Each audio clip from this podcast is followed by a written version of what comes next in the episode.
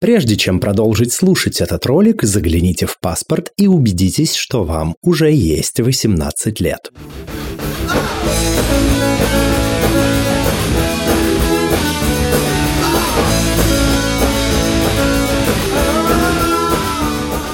Всем квирного дня! Это подкаст «Громче» аудиоприложение к литературному квир-журналу «Вслух».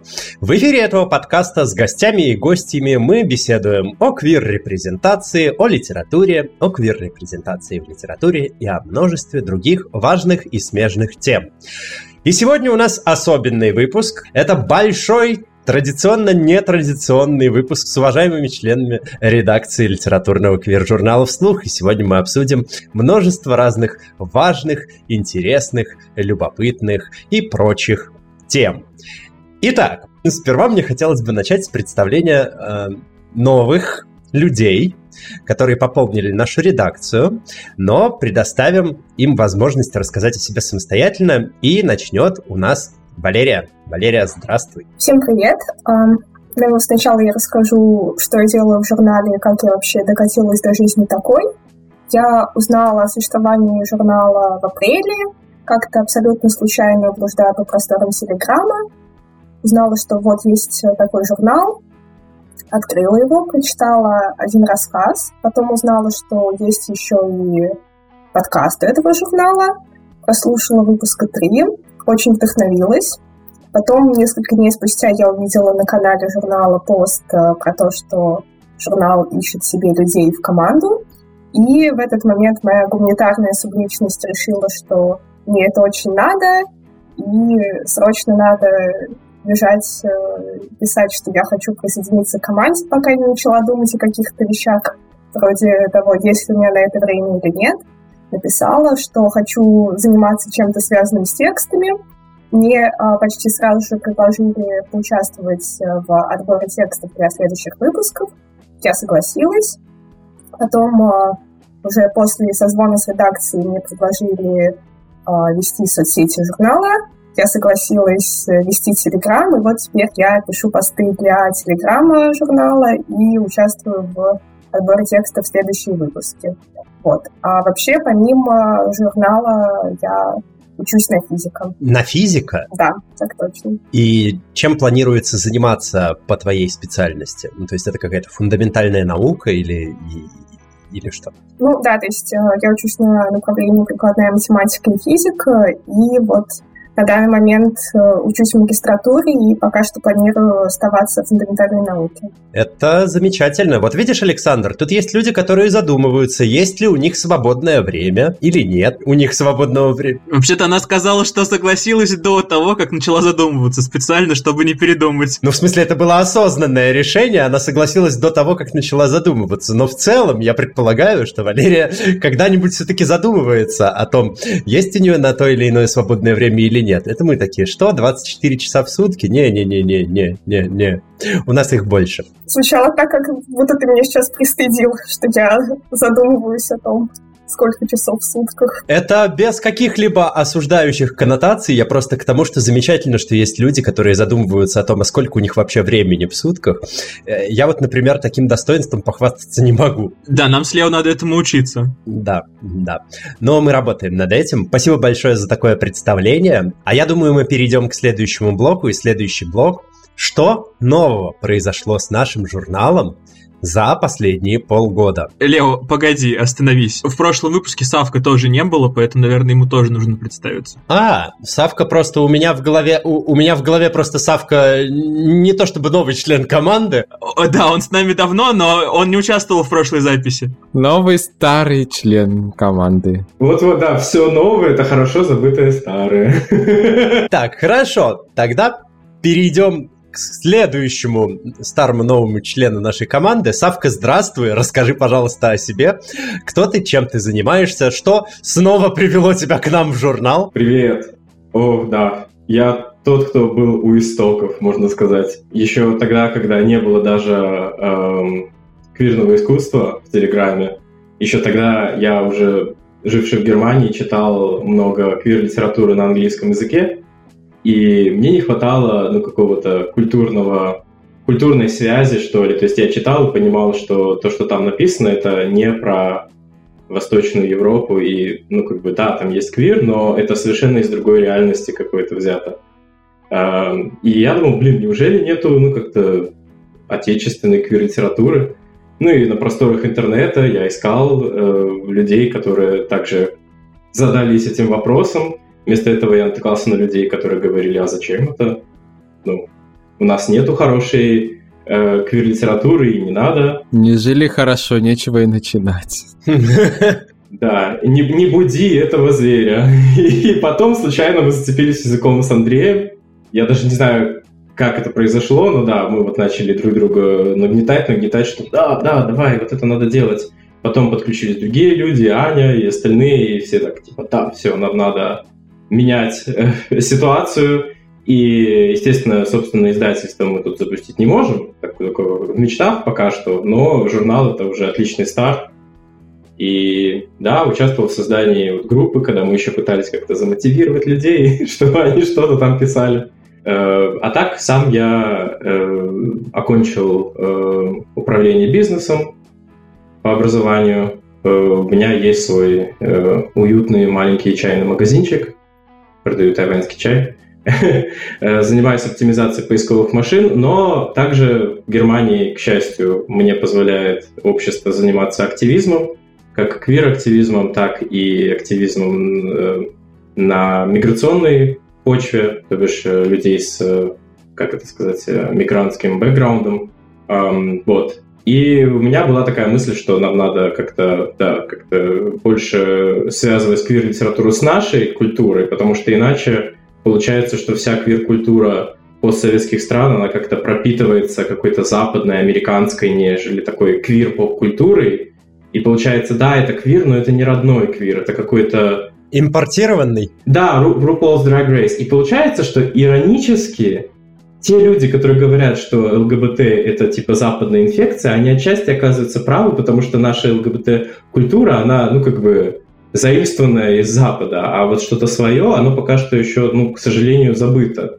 Ну и вот тоже попытки писать у меня есть, как попытаться связывать наш фольклор, в особенности белорусский. В чем заключается твой активизм, которым тебе позволяет заниматься Германия? А, ну вот когда, ну вот я состою в НКО немецкой разум, это с белорусской диаспорой немецкой, когда были протесты демократические 2020 года. А мы также участвовали в, ну не только в митингах, мы также собирали пожертвования и помогали устраивать людей, которые бежали от режима. А, у нас даже был квир-молебен. Я никогда не думал, что услышу в одном и том же плейлисте Аллу Пугачеву, Берлинский техно и Шер песни, но это случилось. А потом мы пошли в э, немецкую церковь, да, протестантскую. У нас был, э, был этот, э, как это, приста, э, священник, который делал службу. А он сам тоже был открытый гей, и это вот как бы такой был посыл, что ЛГБТ также с белорусами за демократическое движение – Потом началась война в Украине. А, мы также активно, белорусское сообщество, помогали украинцам и белорусам, которые бежали от войны. А на тему квир, ну, у нас часто тоже, кстати, белорусская диаспора здесь довольно очень открытая на тему ЛГБТ. У нас также а, бывают а, попытки вот разговоров и, и квир-выставки, и некоторые такие лекции.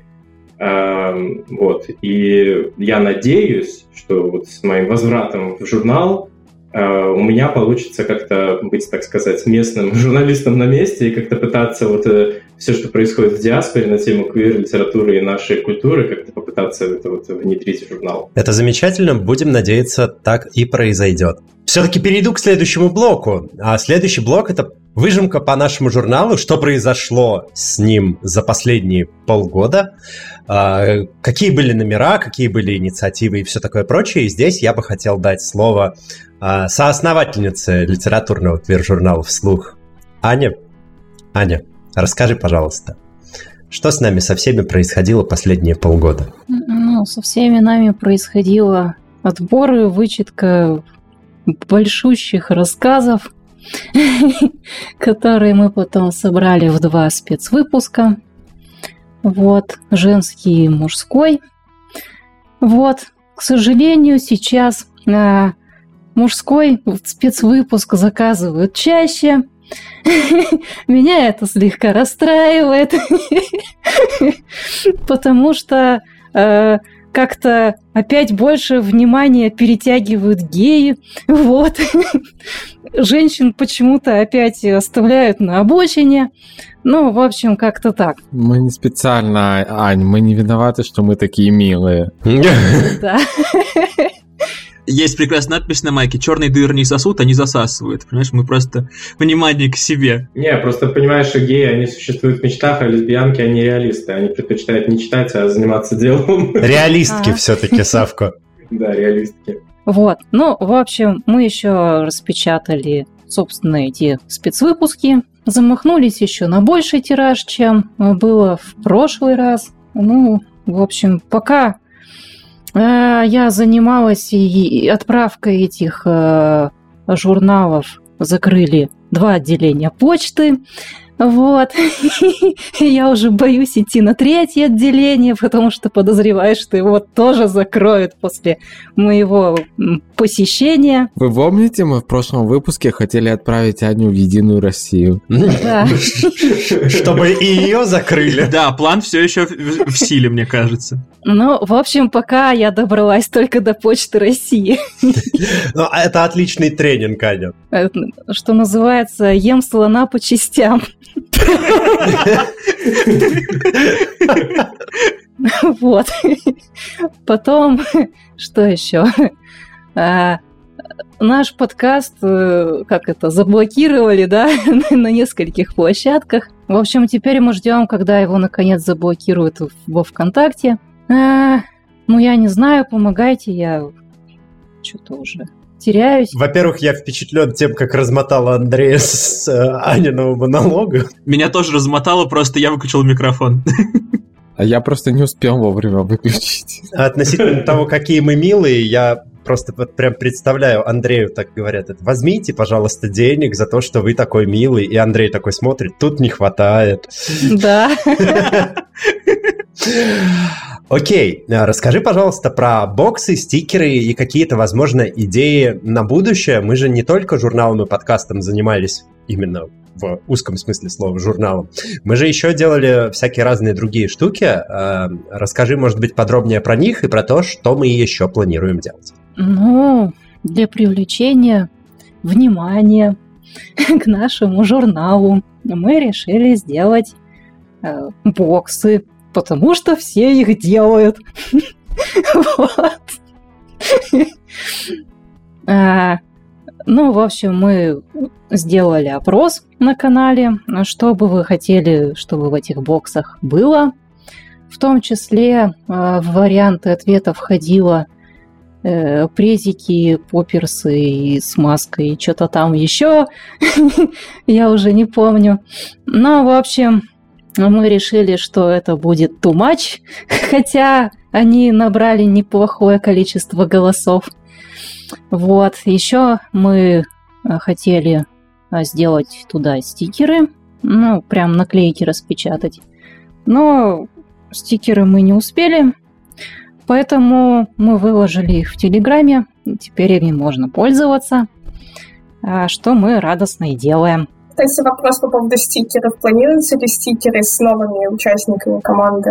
Я думаю, мы можем это обсудить, почему бы и да. Да, можно было бы их дополнить просто. Ну да, это как бы не проблема. Сейчас можно пользоваться теми, которые есть, без регистрации смс. Все прекрасно. Ждите обновлений. Именно так. Хорошо, спасибо большое, Аня. Следующий мой вопрос. Как закон декабрьский о запрете пропаганды всего на свете, везде на свете, а, как он работает по факту, на ваш взгляд? Отразился ли он на журнале? И на подкасте мы знаем, что отразился, но, пожалуй, начнем по порядку, а, как и завещала только что Аня. И я хотел бы, чтобы ответ на этот вопрос открыл Андрей. Андрей, что ты думаешь на этот счет? Сначала по поводу того, как он работает вообще, так он работает очень хорошо, учитывая, ну, какую цель э, он перед собой ставил. Практически все кто печатали, издавали, снимали что-то квир, перестали это делать, а какие-то немногочисленные активисты, ну, в смысле, активистские организации, которые вели просветительскую деятельность, они продолжают это делать, э, но под, по рискам вот этих вот штрафов. А были и тут э, на днях была новость, что какой-то онлайн-кинотеатр, по-моему, а, осудили и, и дали им штраф там на 1,2 миллиона, по-моему, за фильм какой-то вообще, какой-то каких-то годов, там десятых или нулевых или чего-то а, за то, что там а, один персонаж говорит, что он гей. Э, я смотрел этот фильм, если интересно, я могу подробнее потом рассказать. Интересно. А там есть еще какие-то подробности, просто из той новости, что я читал, там э, говорится, что вот больше ничего там не было такого интересного. Там ничего не было такого интересного, да, там реально чувак просто сказал то, что он гей, и по поводу этого там у ребят, типа, его друзей были диалоги, типа, а почему ты раньше об этом не сказал? Типа, нам было стрёмно перед тобой раздеваться. То есть там что-то по факту очень гомофобное в фильме, но самое смешное не это, а то, что это реально фильм там какого-то 16 -го года, и его пересняли у нас в России по тому же сценарию, снял, сняли фильм «Квартет И», э, громкая связь, по-моему, он называется, и он все еще есть на всех онлайн-кинотеатрах бесплатно. То есть заблокировали оригинал. По-моему, он итальянский. Это импортозамещение называется. Да, то ли он то ли испанский, то ли итальянский, сейчас не вспомню. В оригинале он назывался «Идеальные незнакомцы». Да, «Идеальные незнакомцы», а вот наш русский аналог э, громкой связи все еще доступен. А с геями доступен или без них? Там тоже есть эта линия, да. Там концовку чуть сменили, но в целом там одно и то же. Линия с тем, что чувак не признавался, что он гей, а потом все-таки признался, чисто случайно, потому что так получилось. Она там есть, все нормально. Валерия, что-то хотела добавить? Ну да, вот по поводу этого фильма «Громкая связь», вообще, да, то, что меня очень удивил э, сам факт э, того, что в этом фильме не убрали квир-линию, потому что когда я узнала, что вот это российский фильм э, ремейк «Идеальных незнакомцев», я была практически на сто процентов уверена, что там эту линию уберут, и была приятно удивлена э, тому, что она там есть. Знаешь, они просто были очень заняты вырезанием всех ЛГБТ-сцен из «Эйфории», не заметили сценку в этом фильме. Нет, я даже тут скорее имела в виду не то, что зацензурили ее или нет, а сам факт, то, что при э, процессе э, написания сценария и производства именно российского фильма эту линию оставили. Ну, хотя это был 19-й год, поэтому, в принципе... Это, конечно, приятно. Знаете, что я вспомнил? Рем- ремейк по поводу ремейков. Есть же у нас еще ремейк «Бесстыжих». Вы знали об этом?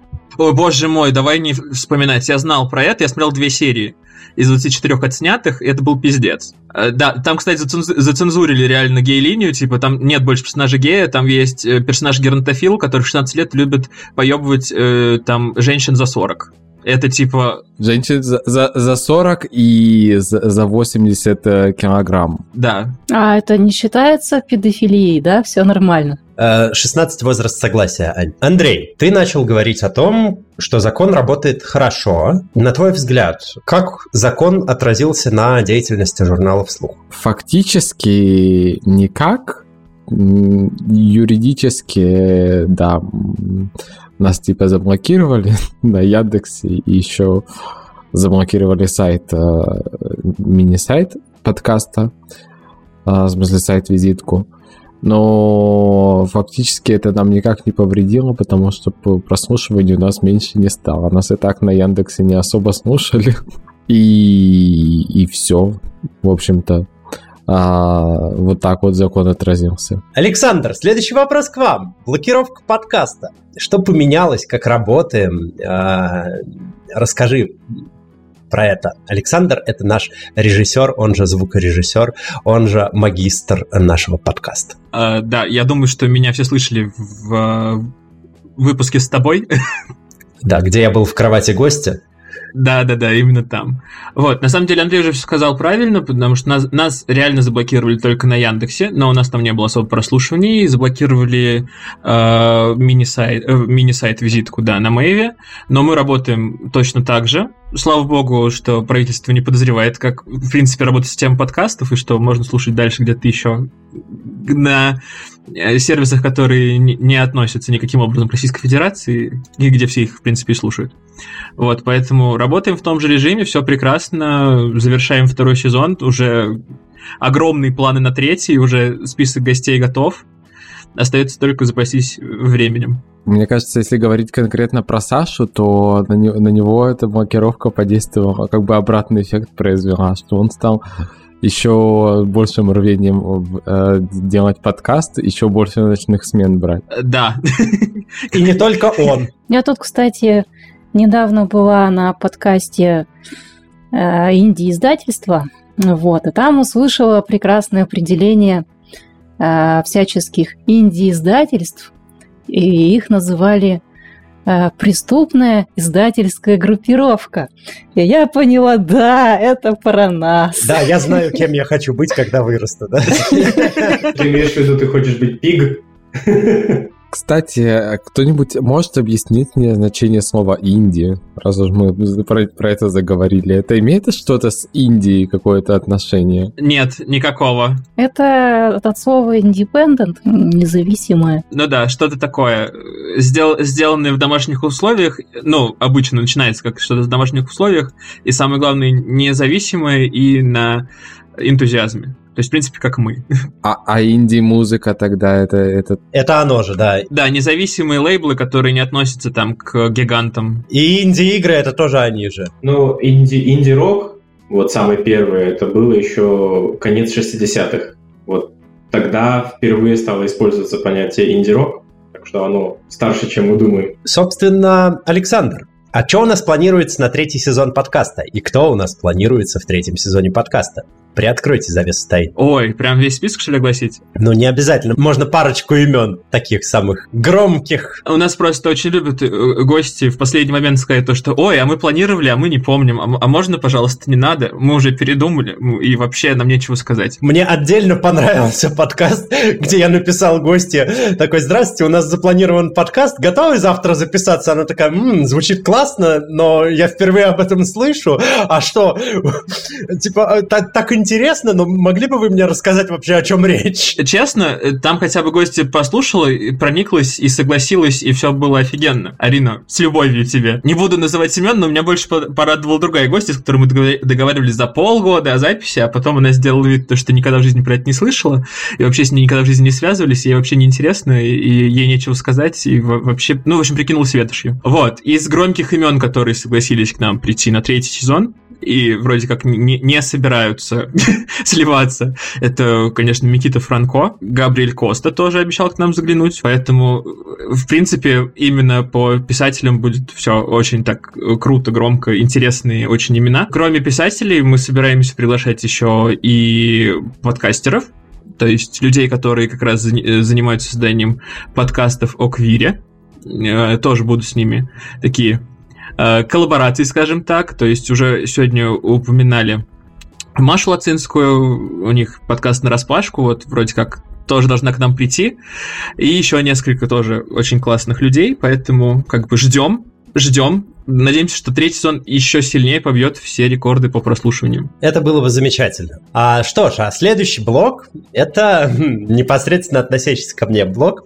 Я бы хотел рассказать еще про несколько проектов, а, в которых я и Александр э, задействованы в том числе. Вообще, я по роду своей деятельности очень заинтересован в, российс... в российских авторах. Не только в тех, которые пишут квир, но и в целом. Э, потому что наблюдаю определенный перекос на российском книжном рынке в сторону переводных э, книг, э, ну, в сторону зарубежных книг англоязычных, преимущественно, а, которые уже состоялись у себя в э, своем языковом сегменте и которые, соответственно, выпускаются у нас, потому что это уже сформированные книги с аудиторией и, возможно, с какой-то фан-базой. С российскими авторами дела обстоят несколько хуже, потому что на них, э, ну, как-то массово начали обращать внимание только после э, февраля прошлого года, когда огромное количество зарубежных партнеров, как это у нас любят говорить некоторые а, наши государственные функционеры отвалились от сотрудничества с Россией. И мне вот как раз видится эта тема перспективной, поэтому, помимо всего прочего, я также еще веду вместе с Александром а, канал, телеграм-канал, который называется «Котофей читает» и который посвящен именно анонсам российских авторов, преимущественно мало раскрученных, которые, про которых пока еще никто не знает. А, я пока еще вплотную не имел возможности и времени заняться этим каналом, но я думаю, в ближайшем будущем э, все-таки доберусь и рассчитываю, что этот телеграм-канал станет неким таким объединяющим ресурсом, который позволит аккумулировать российскую аудиторию, которая заинтересована читать хорошие качественные русскоязычные тексты, э, вокруг тех, кто их пишет. Помимо всего прочего, мне пришла в голову инициатива сделать чат-форум, опять же, в Телеграме, для российских авторов, которые пишут Э, русскоязычные тексты. А, собственно, этот чат существует. Можно зайти ко мне на канал Коробки и найти там контактные данные или просто написать через форму обратной связи. Там сидит много кто, в том числе э, даже Лена Кондратская, почтила нас там своим присутствием. Она там есть. Вот. И там можно обмениваться опытом, общаться и, в общем-то, обсуждать все те вопросы, которые нас э, интересуют и которые для авторов и людей, которые пишут тексты, выглядят злободневными и актуальными. И к вопросу про злободневные актуальные вопросы и про русскоязычные тексты я бы хотел передать слово Ане. Аня, Расскажи, пожалуйста, про свою книгу. Ну, я сейчас э, буду как те гости подкаста, которые говорят, что нечего сказать, и они вообще впервые об этом слышат. Вот. Ну, я не знаю, что рассказать. Ну, сижу, пишу, никого не трогаю. Про квир в российских реалиях. Ну, все как Савка, в общем, э, мечтал скажем так. Над чем именно ты работаешь? Я тут внезапно поняла, что работаю в жанре все-таки постмодернизма. Вот. Неожиданно. Пишешь роман конечно да? Ты знаешь, я на работе а, поделился с своей коллегой этой цитатой Давыдова, что я, я, я не написал постмодернистский роман ради воебона. Она посмотрела на меня так, приспустила солнечные очки, такая, а ради чего вообще еще можно писать постмодернистский роман? Да. Ну ладно, в общем, а, вначале я действительно хотела написать великий драматический текст, о сложной жизни э, гея в российской глубинке. Но, в общем... Но эту нишу занял на Давыдов, а ты в итоге э, заняла нишу постмодернистской хуйни. У меня тоже, у меня только что была такая же мысль просто. Что-то не сложилось, видимо, потому что у меня нет хуя. Вот, поэтому текст прошел незамеченным. И поэтому я решила больше не напрягаться и писать постмодернистский выебон. Расскажи про постмодернистский выебон, который ты пишешь. А, блин, я не знаю, как это рассказать. О ком, о чем, в каких обстоятельствах? Э, я просто не знаю, как это рассказать без спойлеров. Ну, в общем, некий молодой человек э, поступил на работу в э, архитектурное бюро он очень заинтересован в своем начальнике, как в человеке, э, потому что ему интересно узнать, а была ли его сестра на самом деле. Потому что этот начальник был ее другом. Вот. И, собственно, а, ну, что-нибудь о ней еще узнать. И вот как-то все так закрутилось, что оказалось, что они вместе попадают в другую реальность, которую они называют лимпом. Э, там они мочат зомбаков, вот, э, ходят по кладбищу, ну, в общем, всячески развлекаются в жанре хоррор. Ну, не забывают развлекаться и в постели в том числе. И, в общем, сестру они находят. А дальше во второй части будет история, собственно, сестры, как она докатилась до такой жизни. А в третьей части будет э, рассказано, как э, э, шеф докатился до такой, до такой жизни. Вот, собственно, как он влюбился в своего друга, как он свалил от этого друга, потому что испугался своих чувств. потом, как они снова встретились, как они свалили в Москву от, э, ну, из маленького города, в котором они жили. Вот. В общем, как его друг стал наркоманом, как он его поддерживал, и как его это все заебало. Вот, потому что друг наркоманова все равно вел себя как мудак последний. Вот. Ну, в общем, потом они все четвером встречаются на дикой наркоманской оргии. И, в общем, все заканчивается не очень хорошо. Какая прелесть, мне надо это прочитать. Определенно. Мне, мне Аня более подробно рассказывала про сюжет, когда она приезжала сюда ко мне в гости. Вот. Там, там реально есть что прочитать, поверь. Мне сперва нужно дочитать «Мальчик с татуировкой бабочки». И все-таки «Спрингфилд».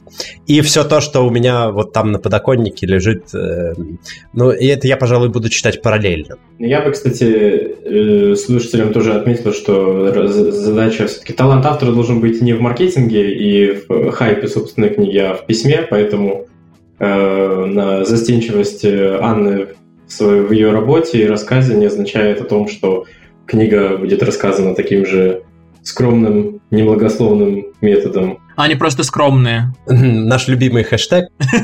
Скромно, но топно. Да, вроде того. Савка, наверное, просто не существовал в российских реалиях Хорната. А он как бы в других реалиях чем-то отличается. Ну, есть просто узкоспецифический хэштег э, в гейском дейтинг-приложении в России, и пишется он скромный, но не в постели. Постели с буквой Е на конце. Это все Пушкин начал. Реалии берлинского грайндера немножко другие. Даже в этом не сомневаюсь. К сожалению, не могу соприкоснуться с реалиями берлинского грайндера. Почему? Там можно, э, там, там, там можно поставить, типа, где именно искать пару. Вопрос нахуя? Но чисто гипотетически можешь. Ну, допустим. Сейчас Тиндер закроют, и, возможно, придется в грайндере э, что-то делать. Вон там, я не знаю, мужа себе искать, да, Андрей? Это не полноценный опыт. Надо, надо, надо же, чтобы не просто посидеть э, в грайндере, а как-то эти сидения потом реализовать. Нет, понимаешь, просто Андрей, когда сидел в грайндере, он тусил около консульств. Сейчас у нас практически все посольства и консульства закрываются. Ты должен вбегать в последний поезд. Ты можешь э, это, э, знаешь, делать то же самое возле аэропорта. Ну да, из посольств нам с такой динамикой скоро светит только грайндер у посольства Эритреи. Тонко. А можно пока тут отвечаете, я тут поняла, что у меня еще мысль к вопросу о законе о пропаганде возникла. Да, конечно, излагай. В общем, а, Андрей э, сказал, что, по его мнению, закон э, скорее работает, чем нет. И я поняла, что на самом деле я бы с ним не согласилась. В смысле, ты бы со мной не согласилась? Все, меня выгоняют из редакции. У нас возникли технические неполадки, мы вернемся к вам В смысле он плохо работает?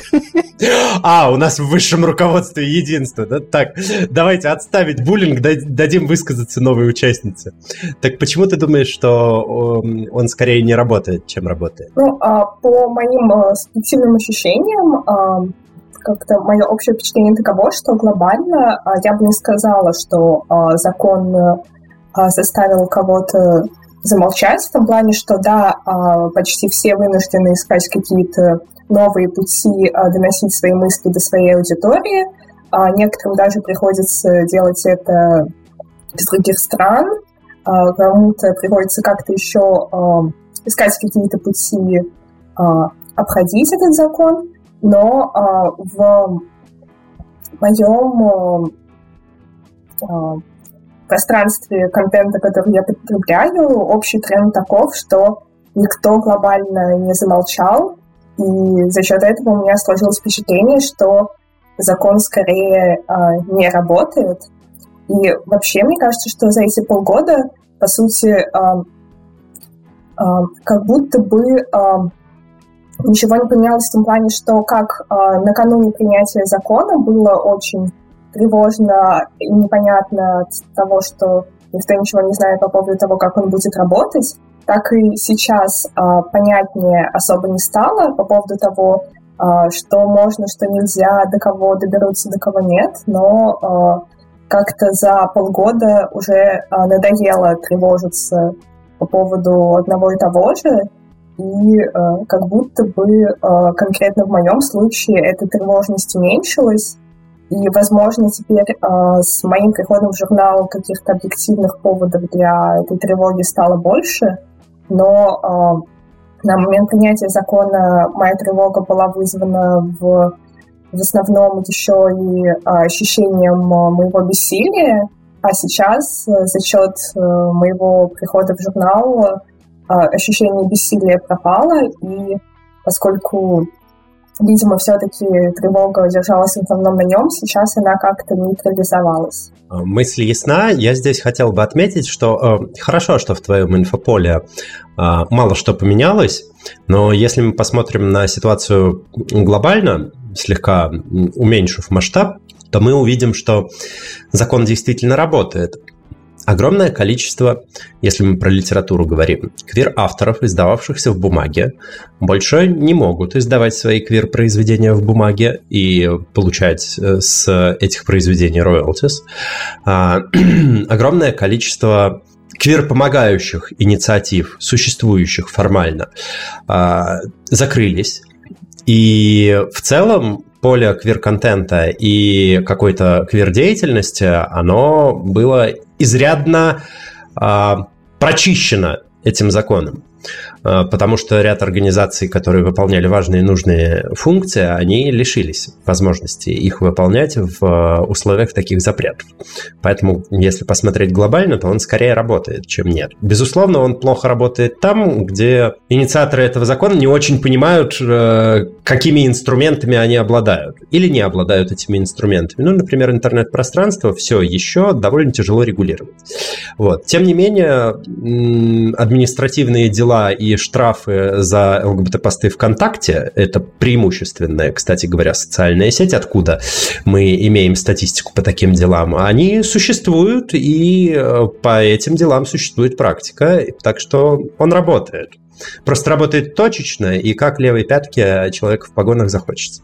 Да, кстати, я тут недавно интересовалась, а, что было по поводу суда попкорна за вот пропаганду. И как-то больше я и ничего и не нашла. И очень интересно, чем это все реально закончилось-то. Закончилось, по-моему, тем, что попкорн э, стал э, частью вроде бы Эксмо АСТ или что-то такое. И там появился какой-то Э, товарищ Котов, э, который теперь руководит этим попкорном, и он обещал сделать это издательство очень скрепным. Mm. Так что вот так расправились с попкорном вместо суда. Свою пионерию, значит, там решил организовать. Ну, насколько я читал, не знаю, насколько это правда, то, что творческая редакция с ним абсолютно не согласна, и вроде как авторы, которые в попкорне издаются, они сейчас активно думают вместе с редакторами своими, как бы можно было продавать их книжки без цензуры где-нибудь в СНГ. А штраф-то им все-таки впаяли или нет? Не обладаю такой информацией. Видимо, нет, раз новых новостей не было, получается, что нет. А мне кажется, что достаточно типично, когда есть изначальная новость о том, что кого-то собираются наказать, а потом, как этот процесс идет, уже никто не узнает. Мне кажется, потому что инфоповод про наказание всем гораздо интереснее реального применения. Так что такие вот расправы, в принципе, в медийном пространстве встречаются. Это замечательно. А, очень рад, кстати говоря, что наша новая участница э, подала голос. Привет, привет. А, у нас в начале подкаста был небольшой интродюс от новых участников и участниц. А, поскольку ты присоединилась позже, расскажи, пожалуйста, о себе, кто ты, чем ты занимаешься, что тебя привело в журнал, и в целом вот какой-то а, рассказ о себе было бы здорово и интересно услышать. Да, но я думаю, что меня в пространстве, связанном с искусством, больше знают как Лебу Вафельникову, хотя я при этом в своей жизни, в другой, скажем так, жизни, также занимаюсь всяческими образовательными вопросами, преподаю преподаю, а, стараюсь выступать в роли наставницы и с точки зрения прости господи, личностного роста и с точки зрения контентного обучения. Э, много занималась переводом, и вообще мне на самом деле очень близка такая гуманитарно-психологическая сфера, которую я стараюсь, в общем-то, использовать как лучшие практики во всяких сферах творческих тоже. Эм, я преимущественно занимаюсь на данном этапе жизни музыкой и стараюсь ее сделать такой, чтобы это была музыка для таких притомившихся интеллектуалов и интеллектуалов, которые очень много работали над развитием своей рациональной составляющей и при этом совершенно забыли про эмоции или пытались их подавить. Конечно же, в этом есть э, такая, знаете, линия, связанная с узнаваемыми чертами абьюзивного детства, как у нас это принято сейчас называть. Но я думаю, что в этом еще очень большую роль сыграла внутренняя гомофобия, с которой, в принципе, я жила большую часть своей жизни, даже этого не понимая. И здесь речь может идти не только о сексуальной ориентации, но еще о своей идентичности с точки зрения принятия себя. Потому что больше, наверное, меня поранило собственное отношение к себе с точки зрения того, чтобы не принимать просто любые черты. Там, говорим ли мы в рамках гендерной теории или просто о том, что все люди разные, я, собственно, с собой поступила как самый страшный человек, или можно сказать человечица, не знаю, как кому угодно. Э, и поэтому, да, для меня вот искусство стало единственной возможностью, где я могла э, говорить с собой без каких-либо рамок, без того, чтобы себя наказывать. И здесь я смогла найти какой-то контакт. Мне бы очень хотелось, чтобы это можно было отразить и, собственно, в журнале «Вслух», и я очень благодарна журналу за то, что есть, например, канал, где можно было поделиться своей песней, когда она вышла.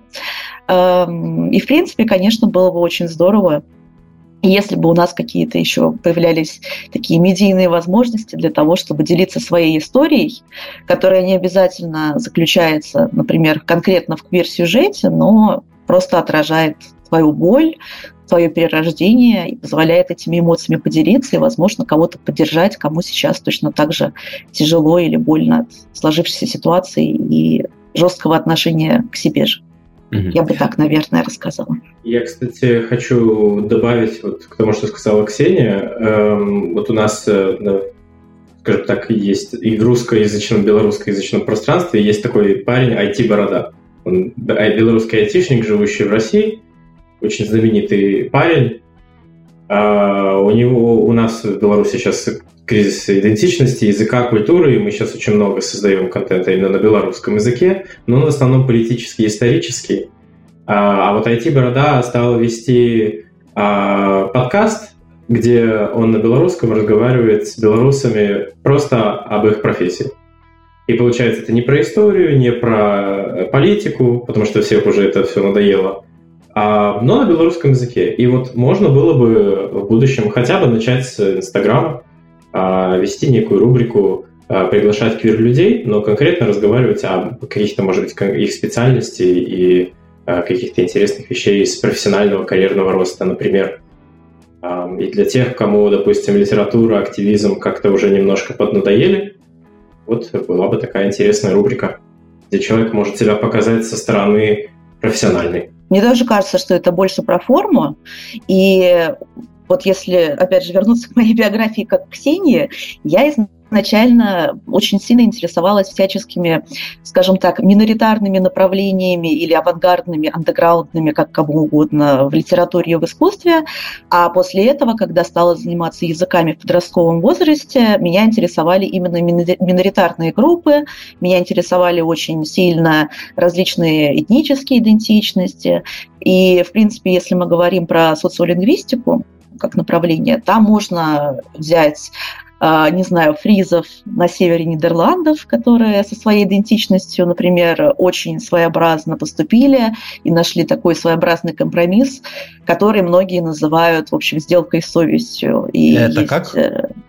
Э, ну, э, они совершенно спокойно как бы и по-партнерски приняли статус нидерландского языка в своей жизни, и при этом для них является даже своеобразным, своеобразной возможностью гордиться собой, то, что они так поступили, и то, что, в принципе, фриский язык существует, он используется. Есть Фрисская академия, например, в Леувардене, в столице Фрисландии, где изучается фрисский язык, но при этом, конечно, они общаются между собой на фрисском языке, но выступают как очень такие осознанные люди, которые понимают, что есть титульный язык, что его нужно принимать, и что они еще неплохое положение как бы занимают. Может быть, это мое субъективное восприятие ситуации. Если бы нас сейчас слушали знакомые мне эксперты по фрисскому языку, возможно, они были бы оскорблены.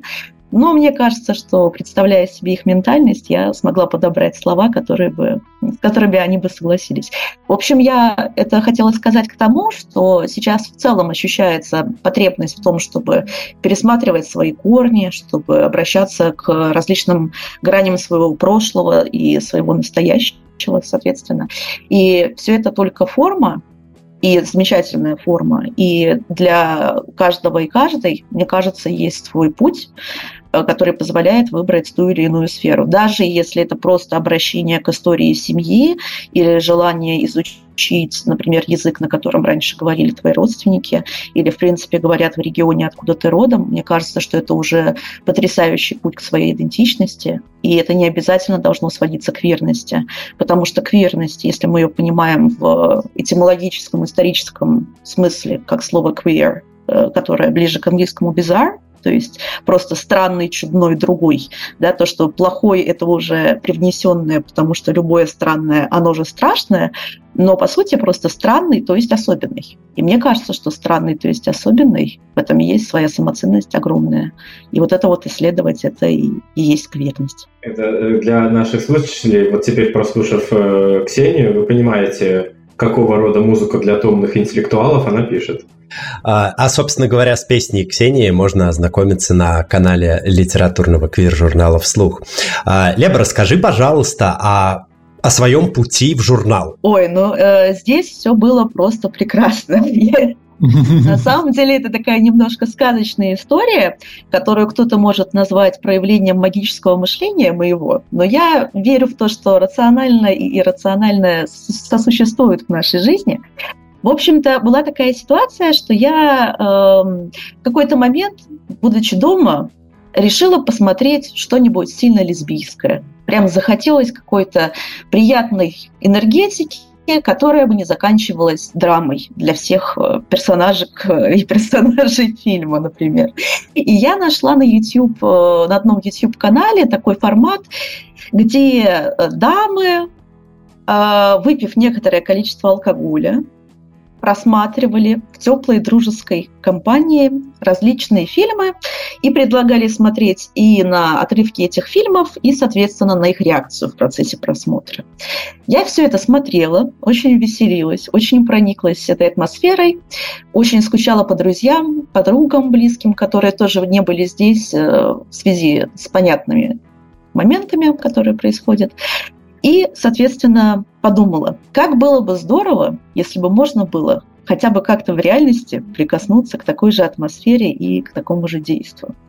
Зашла во ВКонтакте для того, чтобы посмотреть, как вводятся всяческие посты моих музыкальных коллег, и увидела э, в группе одной из, одного из объединений, которые занимаются продвижением ЛГБТ-тематики и ЛГБТ-прав, объявление о том, что и ведется набор на фестиваль Open Art. Я подумала, что было бы неплохо туда отправиться со своими текстами. В итоге мы созвонились с организаторкой.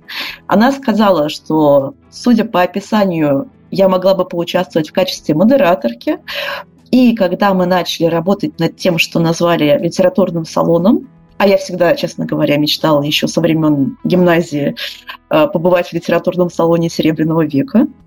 Мне встретились на жизненном пути. Сначала Андрей, который помогал, собственно говоря, все это дело отбирать. Ну, как помогал?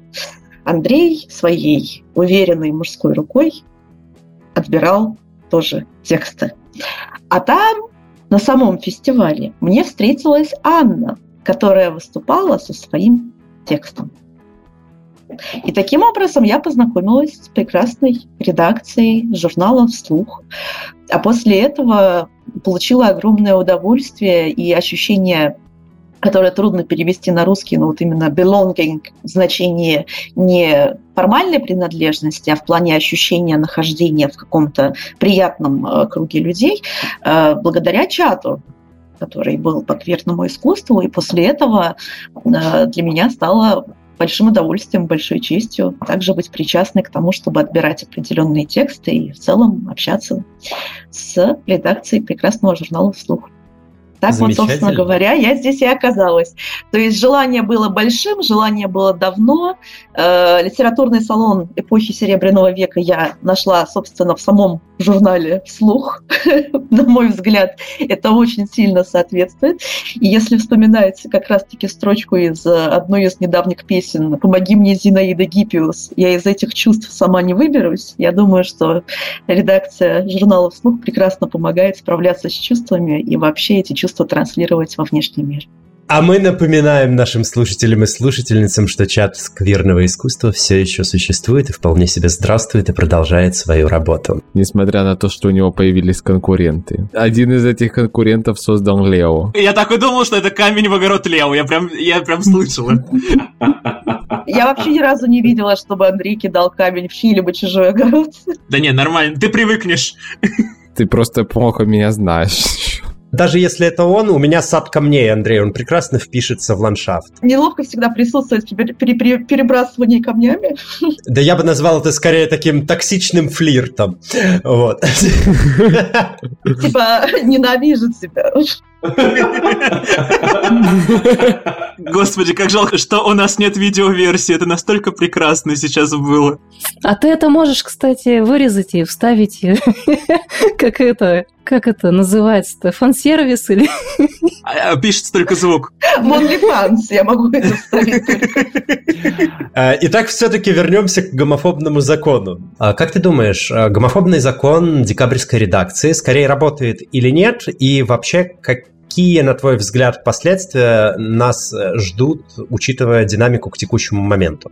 Вопрос очень серьезный. Я думаю, что есть и, э, в общем-то, были ответы уже в выпуске, которые бы покрывали, скажем так, все гораздо более полноценно и более глубоко, я могу от себя добавить со стороны, опять же, э, скажем так, женщины, которая женщины, не бинарные женщины в каком-то смысле, которая э, не успела еще, так сказать, полной грудью вдохнуть, а уже пришел новый гомофобный закон. Для меня это было, по ощущениям, не очень большой переменой, потому что я привыкла, в принципе, всю жизнь находиться под самоцензурой, и не так э, давно эта ситуация, собственно-то, и изменилась. Но я вижу сейчас по людям, которые меня окружают и с которыми я общаюсь, что этот закон стал для многих последней каплей, и несмотря на то, что он не является каким-то сравнительно, конечно же, он не является сравнительно каким-то невероятным, как если бы, я не знаю, это было бы что-то про физическую расправу, упаси Боже, но тем не менее, этот закон, да, стал для многих последней каплей. И я, честно говоря, сама тоже задумалась о том, чтобы рассматривать какие-то более безопасные места пребывания. Вот. И э, я в этом вижу, как бы это ужасно не звучало, на самом деле хорошее отрезвляющее воздействие для многих людей, потому что действительно в какой-то момент понимаешь, что твоя жизнь уже условно, там, не знаю, перевалила за какой-то рубеж э, эмоциональный или возрастной, у кого как, и тебе вот ты столько живешь в этом всем, и оно становится все хуже. Соответственно, в этот момент понимаешь, что остальную жизнь-то хочется прожить, и ее хочется прожить с собой, а если тем более не так давно ты пришла, условно говоря, в контакт с собой и в принятие себя, терять себя после таких усилий просто недопустимо. Поэтому, конечно же, хочется себя сберечь. Такая, наверное, довольно эгоистичная позиция, довольно, может быть, безответственная в том смысле, что она не, не про глобальную ситуацию, а про себя. Но мне кажется, что как раз чего не хватает многим людям, которые не до конца понимают опасности и ужасности, несправедливости всей ситуации, которая царит э, в России с точки зрения гомофобии, нужна забота о себе в первую очередь, чему нас не учили, например, многих. Нас всегда учили ставить на первое место идею или интересы других людей. Нас учили, скажем так, прямо или косвенно с точки зрения эмоционального воздействия не быть такими, какими мы являлись с самого детства.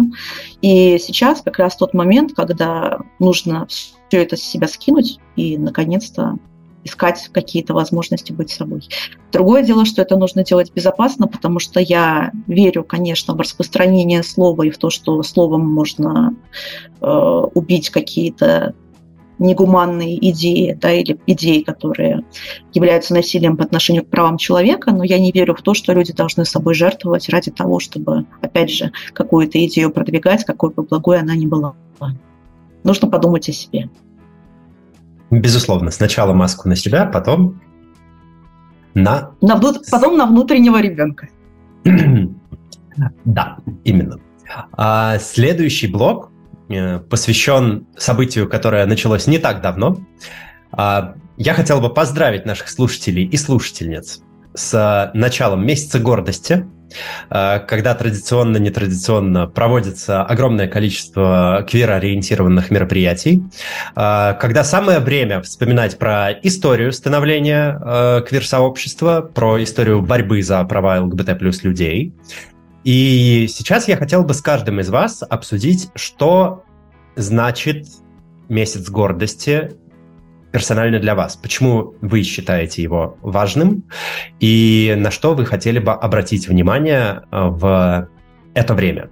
И начнем по порядку. Я бы хотел, чтобы открыла этот, эм, этот блиц. Валерия, расскажи, пожалуйста, что для тебя Pride Month и почему ты считаешь его важным? Ну, а, важность его а, лично для меня в первую очередь в том, что это такой профессиональный скажем так, праздник для всего квир-сообщества длиной в месяц, и на протяжении этого месяца ты ощущаешь какую-то концентрированную поддержку со стороны остального сообщества. И э, мне кажется, э, если говорить именно про то, э, почему же, собственно, гордость и э, как я для себя это э, определяю, что это э, Основная идея — это э, гордость э, за э, свои профессиональные успехи и идея в том, что э, ни в коем случае нельзя э, давать этой гордости омрачаться рефлексией по поводу того, что ты не вписываешься в какие-то непонятно кем навязанные рамки. И э, Вообще, э, для меня еще э, месяц гордости как-то так неразрывно связан с сессией, потому что именно вот все июни, которые я воспринимала как э, что-то непосредственно ко мне относящееся в плане месяца гордости всегда сопровождалось сессией, и на самом деле это было очень удобно, потому что всегда можно было подумать, о, я же сдала вот этот предмет на высший балл, ну какая тут может быть внутренняя гомофобия, ну о чем вы вообще? Вот. Ну а с точки зрения э, того, почему это важно э, глобально, то мне кажется, что это э, такой э, очень э, э, неплохой, возможно, э, это могло бы быть эффективным способом э, заявлять о себе, если бы это было законно. Э, но э, мне кажется, в любом случае а, это очень важно, а, как реализирует сообщество, что они в течение всего месяца а, получают от других людей вот эту концентрированную поддержку, так и все-таки, мне кажется, есть некоторая просветительская функция для людей вне сообщества, но мне кажется, все-таки на данный момент в наших реалиях общество недостаточно а, посвящено а, недостаточно включено а, в этот процесс, и в результате становятся возможны ситуации, как, например, в 2020 году в рамках агитации перед голосованием касательно поправок в Конституцию был аргумент, что а если не принять эти поправки, то вот 9 мая будут на Красной площади вместо Парада Победы проводить э, гей-парад. Но если бы люди знали, что месяц гордости в июне, то этот документ бы развалился. И уже все бы поняли, что 9 мая его бы точно никто не стал проводить. Поэтому, мне кажется, то, что даже в наших нынешних реалиях какие-то активности, какие-то виртуальные парады, хотя, наверное, это сложно так назвать, все равно какие-то э, действия происходят, это здорово, но хотелось бы как-то еще э, больше посвящать население по поводу того, что вот оно есть. Хорошо, спасибо. Савка, что для тебя месяц гордости? А почему он для тебя важен? И на что бы ты хотел обратить внимание в, в процессе этого события? Ну, э, важно говорить, что живу я в Берлине, то есть это совершенно другая ситуация. А для меня месяц гордости, или же как его здесь называют, Street Day, это постоянный срач с немцами, а, потому что а, у них очень э, западное понимание о том, как надо бороться за свои права. Они исходят из немецкого законодательства и индивидуалистического общества, что вот я индивидуум, у меня есть там свои мои права, моя, как это, menschliche Würde, типа мое человеческое естество, и они думают, что вот мы сейчас поможем распространить эти мысли на все остальные страны, и все так посидят, сложат ручки, покачают головой и скажут, да, мы плохие, надо принимать геев, такие лесбиянок и трансгендеров и всех остальных такими, какие они есть. Я очень активно общаюсь, состою в мигрантских сообществах, также особенно квир-мигранты, и ирония в том, что ребята из Ирана, Иордании, э, Китая, Э, страны СНГ друг друга понимают больше, чем э, мы понимаем, мы находим общий язык с э, немцами, американцами или французами, потому что э, мы пытаемся всем донести, что, ребят, вам, ну, как бы, нужно было просто э, справиться с тем, чтобы доказать тем, что вы имеете право на такие же права. Я говорю, нам, помимо этого, нужно еще объяснить обществу, что мы не какая-то западная инфекция, а что мы часть нашей культуры, мы часть нашего общества, и мы никуда не хотим убегать, мы не хотим э, покидать страну, мы не хотим бросать нашу культуру. И, к сожалению, получается, так вот для меня и моего круга общения, для нас вот такая ударная точка в Pride Month — это, эм, скажем так, заниматься квир-просвещением, с одной стороны, но в контексте нашей родной культуры. Ну, то есть, например, э, я активно пытаюсь изучать э, а, архивы, а, там, скажем так, э, времен царской России, там, или же СССР, и как-то связываться с людьми и говорить, ребят, мы все знаем, что такое Stonewall, мы все знаем, что такое Кристофер Стрит Дэй. Окей, это прекрасно, но вы создаете впечатление, будто борьба за квир-права и вообще квир-люди, вот они существуют где-то там, далеко. А у нас ничего это нет, и вообще никогда не было. И поэтому вот моя основная вот э, цель э, в момент Pride, э, как это, Pride Month, именно вот доставать все это из архивов, показывать фотографии, разговаривать с людьми и пытаться как-то людей убеждать в странах СНГ.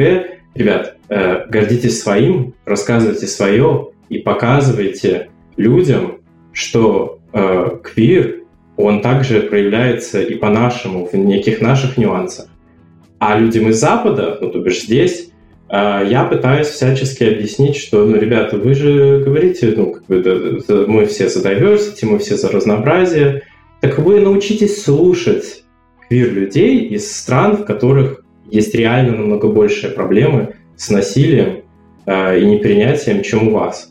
И здесь у нас э, вот, ведется активный диалог, как бы, чтобы, чтобы, скажем так, Запад перестал эм, навязывать нам, скажем так, в риторике консервативных людей, ну, как бы учить нас то, как бороться за свои права. Вот. И получается для меня э, Pride Month это такое, как э, э, между двух огней. Одним ты пытаешься объяснить, что да, я могу быть ЛГБТ и могу быть патриотом Беларуси, а другим ты пытаешься объяснить, что, ребята, то, что я против того, чтобы БДСМ люди выходили во время Pride Month, наравне с трансгендерами. Я, ну вот, э, получается, мне прилетает ну, с, с той стороны, когда ты пытаешься объяснить, что, ребят, ну если трансгендерные люди, они, допустим, борются за права, чтобы им оказывали бесплатную медицинскую помощь в Германии, как и всем остальным, а рядом идут люди в костюмах папи фейс, вот эти маски собачьи, они там э, полуобнаженные, а потом начинается секс под наркотиками, попытка объяснить немцам, ребят, вы же понимаете, что потом это будет использоваться в наших странах э, пропагандистами, говоря о том, смотрите, как прогнимает ЛГБТ-сообщество. И получается, те же самые трансгендерные люди, э, они же потом не добьются своей, своего права на, допустим, такое же медицинское э, обеспечение. То есть это такое э, постоянный конфликт э, Восточного и Запада. То, то, что, как бы, естественно, Pride Month – Э, месяц гордости не... Ну, если бы я жил в Беларуси, у меня бы совершенно другие мысли были бы. Просто о том, чтобы, да, чтобы у людей было право на то, чтобы выйти на улицу и не бить избитым и забранным Ясно, спасибо большое за развернутый ответ. Аня, что для тебя месяц гордости, что ты считаешь в нем особенно важным и на что бы ты хотела обратить э, внимание? Ну, я, во-первых, хочу сказать, что это мой первый месяц гордости, в котором я буду активно участвовать. А в этот месяц я намереваюсь а, поизучать историю, а, поизучать людей, которые каким-либо образом а, приложили себя к искусству. А, в частности, меня очень интересует роль квир-женщин в искусстве. Вот, я сегодня буду топить за женщин. Вот. А еще а, для меня это, ну, в этом году, скорее всего, будет месяцем кринжа. Сейчас я объясню, почему. Э, в общем, э, когда я начинала писать вот первую свою квирную книгу, я понимала, что э, язык очень важен. И вот то, какими словами я это напишу, оно, ну, так и отзовется в сердцах, да. Вот. И для меня было очень важно а, понять, а вообще я, ну, как-то адекватный язык использую или нет. Вот как это квир-людям-то вообще будет читать, кринжово или нет? Потому что, ну, понятно, что вот все мы выросли в, в очень токсичной обстановке, э, с токсичным языком, мы его впитали, и мы как бы вот и не, не замечаем, да, вот в, э, как это, на бытовом уровне, что мы используем и что у нас вот с языка слетает. Э, поэтому, когда я попала вот э, в квирчатик Андрея, я очень внимательно присматривалась к тому, а как вообще люди разговаривают, какие слова они используют, когда рассказывают о себе, например. Вот. И, ну, в частности, для меня было очень важно, чтобы кто-то чекнул вообще, а не кринж ли я там написала. Ну, в общем, в итоге никто не чекнул. Мне пришлось самой как-то с этим справляться. Вот. А, и как раз э, прошел год почти, и до сих пор я э, немного обтекаю, когда вспоминаю вообще, что мы э, употребляем вот в повседневной жизни и как это воспринимают квир-люди в свой адрес. Ну, как-то так, в общем. Я понял, тебе предстоит, я так понимаю, целый месяц увлекательного погружения в материалы... В В различные материалы квир-ориентированные. Спасибо большое за этот ответ. Андрей, что для тебя месяц гордости? А, что ты считаешь в нем особенно важным, на что бы ты хотел обратить внимание? До этого все ответы были такие одухотворенные, и я считаю особо важным месяц гордости поехать на, на Прайд и посмотреть, как там будут мужики в радужных трусах танцевать. И все. У Андрея ну, ладно, это эстетическое это... исследование. Ну, да, окей, хорошо. Ты, ты чувствуешь, да, непереносимую ауру зависти, которая сейчас прямо сочится с моего экрана. Вот она прямо выливается на тебя волнами. Нет, я на самом деле сам еще не знаю, по поеду ли я. Ну, я очень давно хочу, потому что у меня еще с прошлого года лежат радужные крылья. Применения им до сих пор не, не нашлось. А так вообще месяц гордости, на самом деле для меня это, это так же, как и для Ани, это будет первый месяц гордости, который я прям осознанно как-то провожу, потому что до этого как-то все активности, которыми я, в которых я участвовал, они не были привязаны именно к месяцу гордости. А месяц гордости он как-то проходил где-то там, далеко. А, поэтому, да, для меня это как бы тоже будет какой-то новый очень опыт. Что ж, будем надеяться, этот опыт э, окажется для тебя воодушевляющим. Возможно, ты будешь полон вдохновения и экстраполируешь его на всю уважаемую редакцию. Вот. Э, мы ждем, безусловно, фотографии, видео, сторис, пьяные кружочки э, и, конечно же, э, прекрасных людей, танцующих в радужных трусах. Спасибо большое за твой ответ. Александр, что для тебя месяц гордости? И что ты считаешь важным, на что ты хотела бы обратить свое внимание? Э, на самом деле, предыдущие ответы были реально такие очень одухотворенные. А, я использую месяц гордости скорее как э, инфоповод, чтобы на бытовом уровне людям и внутри сообщества, которые страдают от внутренней гомофобии, и вне сообщества, которые не, от, не то чтобы особо страдают, но все-таки как-то гомофобно очень настроены, э, в, в качестве того, чтобы показать, что кроме того, что, вот как Савка правильно сказал, того, что показывают по телевизору, то, что вот там все в, кож... в кожаных масках, радужных трусах и всем остальном, что кроме этого происходит очень-очень много всякой разной классной активности, и вот проходят э, онлайн там марафоны, э, какие-то фестивали, кинопоказы и все остальное, и что это для искусства не... и, в принципе, для всего. А, человечество в принципе, очень-очень важно и не ограничивается только тем, что показывает пропаганда. Ну, в общем, э, это реально такой э, способ начать беседу о том, что квир-люди, они существуют, и права, они важны и нужны, и э, что все квирное не ограничивается только э, там мужиками, переодетых, переодетыми в платье и марширующими по городу, а смысл как бы несколько иной, и это идеальный повод, чтобы начать беседу об этом и объяснить. Вот, то есть для меня это что-то такое очень прикладное. Замечательно, спасибо. А, Леба, расскажи, пожалуйста, пожалуйста, что для тебя месяц гордости, что ты считаешь важным, на что хотела бы обратить внимание? Ну, во-первых, я бы хотела присоединиться к Андрею и Александру с не самыми, скажем так, праведными мыслями касательно месяца гордости, потому что Лично я буду очень ждать возможности посмотреть фотографии и видео, где женщины держатся за руки. Я очень давно ждала того, чтобы разрешить себе на это посмотреть с полным осознанием, что я бы тоже хотела оказаться на месте одной из них, а может быть и обеих, подержаться за ручку с собой. Но э, должна сказать, что в этот раз э, моя общая траектория, скажем так, по направлению, опять же, к принятию себя и к тому, чтобы начать что-то делать осознанно, она еще накладывается на то, что у меня появились очень такие серьезные и для меня личностно значимые чувства. Поэтому для меня это будет не только месяц гордости, это будет еще месяц обретения очень э, дорогой мне личности и, в общем-то, дамы, которая помогла мне многие вещи принять в себе, которые я давно уже хотела принять, работала над этим. Но, знаете, бывает нужен такой вот прекрасный повод, который сразу как будто бы ставит все на свои места, и от этого открываются глаза и открывается сердце.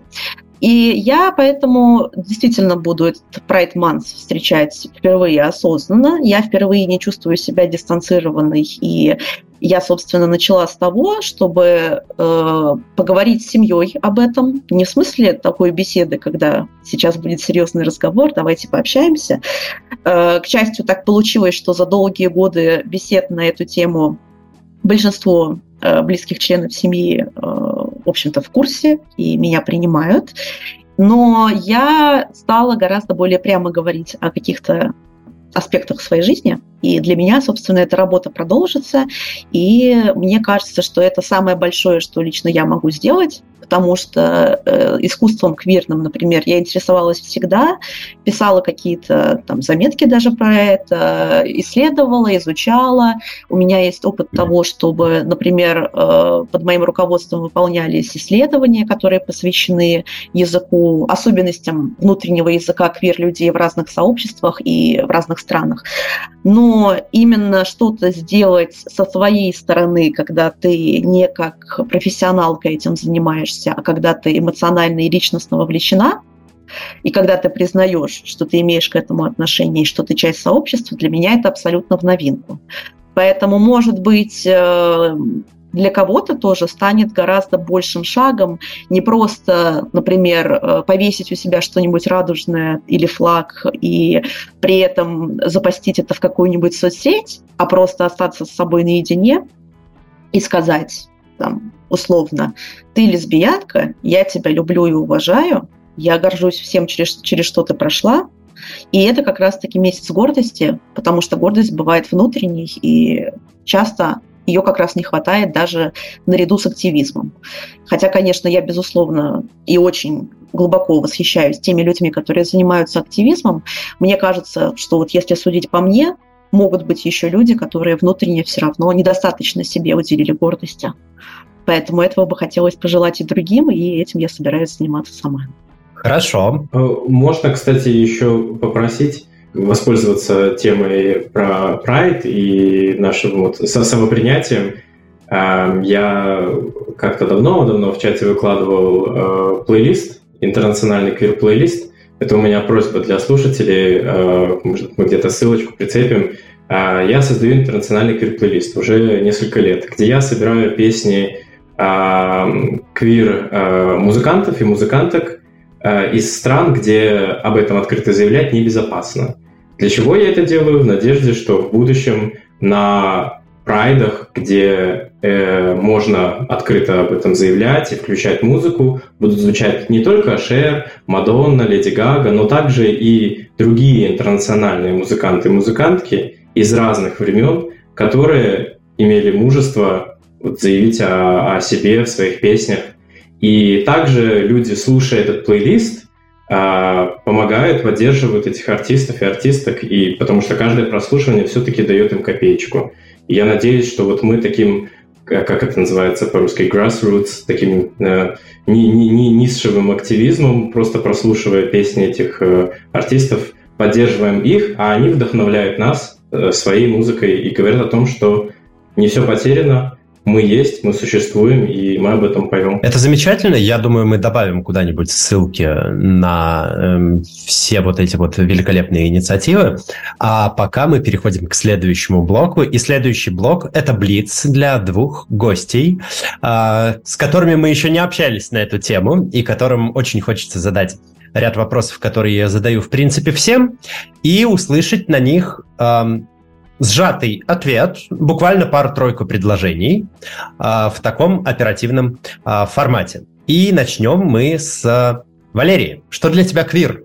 А для меня это максимально положительно окрашенный синоним словосочетания «не такой, как все». И, соответственно, а, квир-человек — это любой человек, характеризующий себя этим словом и, что немаловажно, воспринимающий его как комплимент. А как явление — это что угодно, что кто-нибудь характеризует этим словом. Хорошо. Сама ты относишь себя к квир-сообществу? Да, а, с одной стороны, как а, биромантик, а с другой стороны, как а, говорил Андрей у себя в своем персональном выпуске подкаста, он упомянул такую мысль, что левша — это тоже квир-идентичность, и я полностью с ним солидарна в этом мнении. Считаю, что да, это действительно Э, что-то, что очень похоже на квир-идентичность, и, собственно, вот, да, это вторая причина, по которой я себя к нему отношу. Хорошо. Как ты считаешь, каким социальным проблемам следует уделять больше внимания в современной литературе? Я считаю, что это проблема ментального здоровья в широком смысле.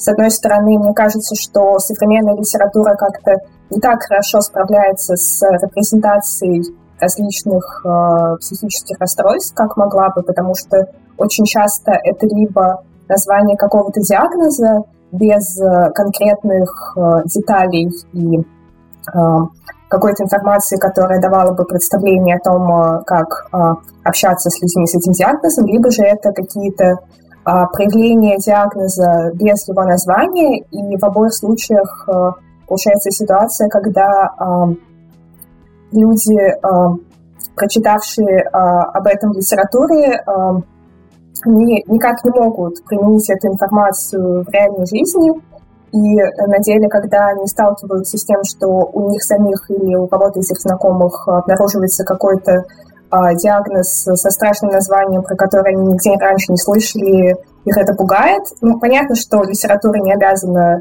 художественная литература не обязана никого просвещать э, каким-то вопросам, и, в принципе, она вообще никому ничего не обязана, но все-таки я считаю, что у современной художественной литературы есть э, очень большой потенциал для э, помощи людям в этих вопросах, и было бы здорово, если бы она как-то получше этот вопрос освещала. И еще одна важная тема, ну, это тоже, в принципе, косвенно относится к ментальному здоровью, но мне кажется, что а, в литературе катастрофически мало внимания уделяется слезам персонажей, и именно этому способу а, переживания каких-то тяжелых моментов в своей жизни, потому что очень часто нам а, сообщают что персонаж пил, но нам не сообщают, и сколько он пил, но нам не сообщают, сколько он плакал. По-моему, это катастрофическая несправедливость, и очень часто при чтении возникает ощущение, что персонажи — это вообще какие-то сверхлюди, которые э, ни разу за все протяжение повествования не плакали. И я считаю, что э, литературе нужно четко прописывать, э, когда, сколько и по какому поводу герои плакали, чтобы нормализовать э, точку зрения, что взрослые люди имеют право плакать не только тогда, когда кто-то умер, а тогда, когда им захочется. Это замечательно. По поводу того, что нам сообщают, сколько персонаж пил, но не сообщают, сколько плакал, это на самом деле цитата просто потрясающая. Мне еще понравилась цитата, что художественная литература никому ничего не обязана. Это прям топ, потому что у нас была с Аней дискуссия по поводу того, что считать литературой, а что нет. А, собственно, продолжим. А, писательство, как ты думаешь, Валерия, это хобби или профессия? Я считаю, что а, для всех индивидуально, и если человеку а, комфортно называть своей профессией писательство, а не какое-то другое занятие, которое приносит ему реальный доход, то почему бы и нет, если ему так нравится. А если для него это хобби, и ему нравится называть это хобби, даже если это приносит э, доход и что-то еще, то тоже почему нет. Хорошо, спасибо. Какие книги, Валерия, ты прочитала за последнее время, которые тебе запомнились и которые ты могла бы порекомендовать нашим слушателям и слушательницам? Ну, для экономии времени я просто уже перечислю названия без каких-то подробных обоснований, почему же именно я их рекомендую. Надеюсь, что мне поверят на слово и захотят их прочитать уже только по тому факту, что я их рекомендовала. Во-первых, вот и прямо из недавно прочитанного книга Анны Старобинец «Лиси броды». Абсолютно замечательная, всем рекомендую. А, дальше Мариам Петросян «Дом в котором», а, Донна Тарт Щегол, Дина Рубина Мандяк Гуревич, Фенни Флэк «Рай где-то рядом», и Сюзанна Кларк, э, Джонатан Стрэндж Мистер Норрелл. Боже, ее тоже читают. Какая прелесть. Я думаю, я э, один из немногих людей, кто прочитал ее еще задолго до того, как появился сериал. А если взять квир-литературу? А, во-первых, а, все книги Никиты Франко. Если честно, я каждый раз удивляюсь, когда ты задаешь гостям или гостям, гостям или гостям этот вопрос – и они не называют Никиту Франко, отвечая на него, потому что я не понимаю, как же так, как можно читать литературу и не упоминать Никиту Франко, отвечая на этот вопрос.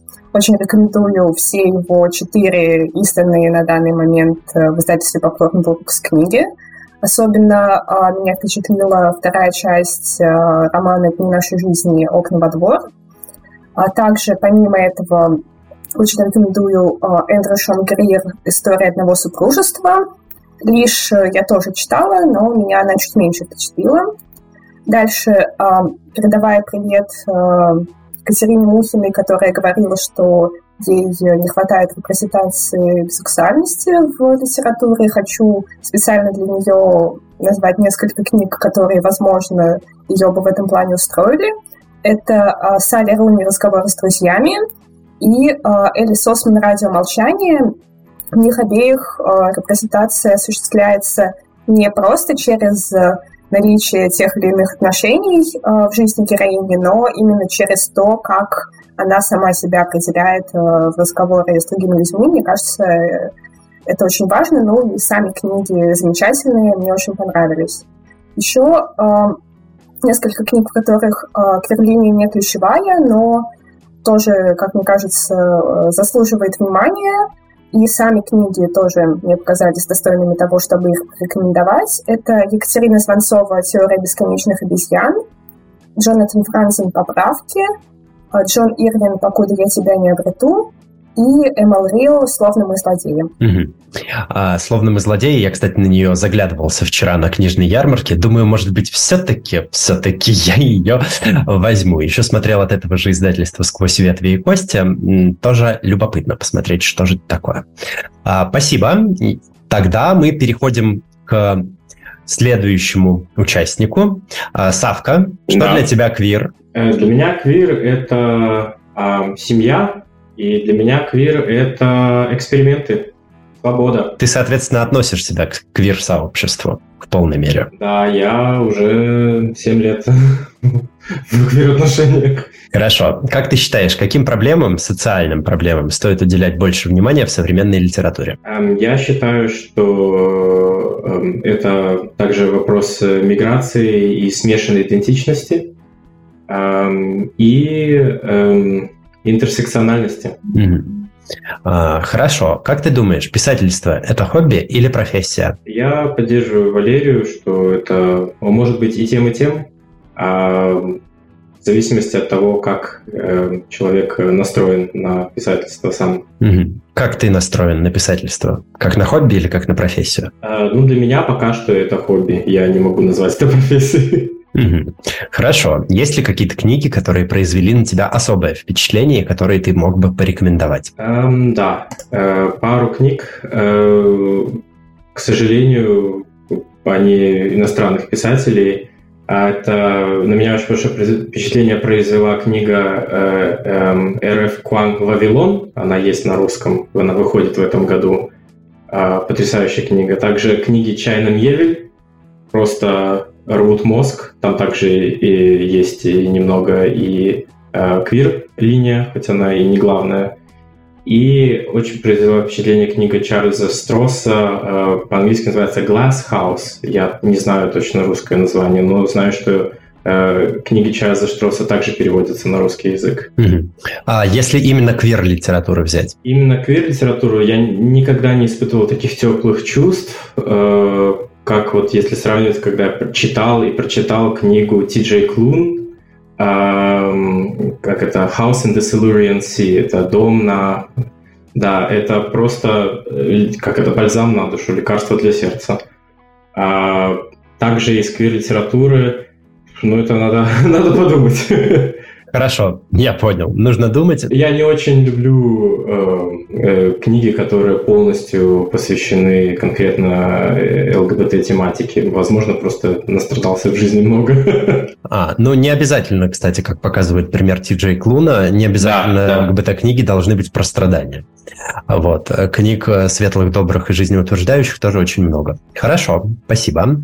А, Леба, расскажи, пожалуйста, квир это что для тебя? Ну, после Савка и после Валерии мне очень трудно что-то добавить ко всем вопросам в своих ответах. Я думаю, что квир – это разные грани, которые есть э, в любом человеке, но эм, в них должно, между ними должна быть какая-то связующая. И, собственно говоря, я сейчас говорю не, какое, не про какое-то психологическую конгруентность типа ядра личности, а про то, чтобы человек э, брал или брала как бы внутреннюю ответственность за то, чтобы все это соединить. И вот мне кажется, что мейнстрим от квира в этом смысле отличается тем, что мейнстрим не соединяет в себе и оставляет грани так, как они стоят условно по ветру, да, в сторону того, как принято. А квир все эти грани, как какую-нибудь э, ветряную мельницу, может вот так вот расположить э, кружком, и пускай ветер все это крутит и ускоряет, и пускай это будет не по ветру изначально, но это будет индивидуально. А, хорошо. Ты сама, соответственно, относишь себя к квир-сообществу с недавних пор. Да, я себя гордо отношу к сообществу, при том, что в плане ориентации, при всей своей внутренней гомофобии, гомофобии. Я, можно сказать, паспортно себя относила к лесбиянкам еще с, раннего подросткового периода, наверное, когда я это все осознала. Но я при этом не, не относила себя к сообществу. Угу. А для тебя писательство – это хобби или профессия в твоем понимании? Мне очень трудно сказать про других людей, я не знаю, но для меня писательство – это blackout, как и любое другое творчество. Я вообще не знаю, что происходит в тот момент, когда меня накрывает идея, и я ее реализовываю. Другое дело, что потом с этим можно сделать. Потом можно уже, будучи в здравом сознании, это пытаться продвигать или продавать.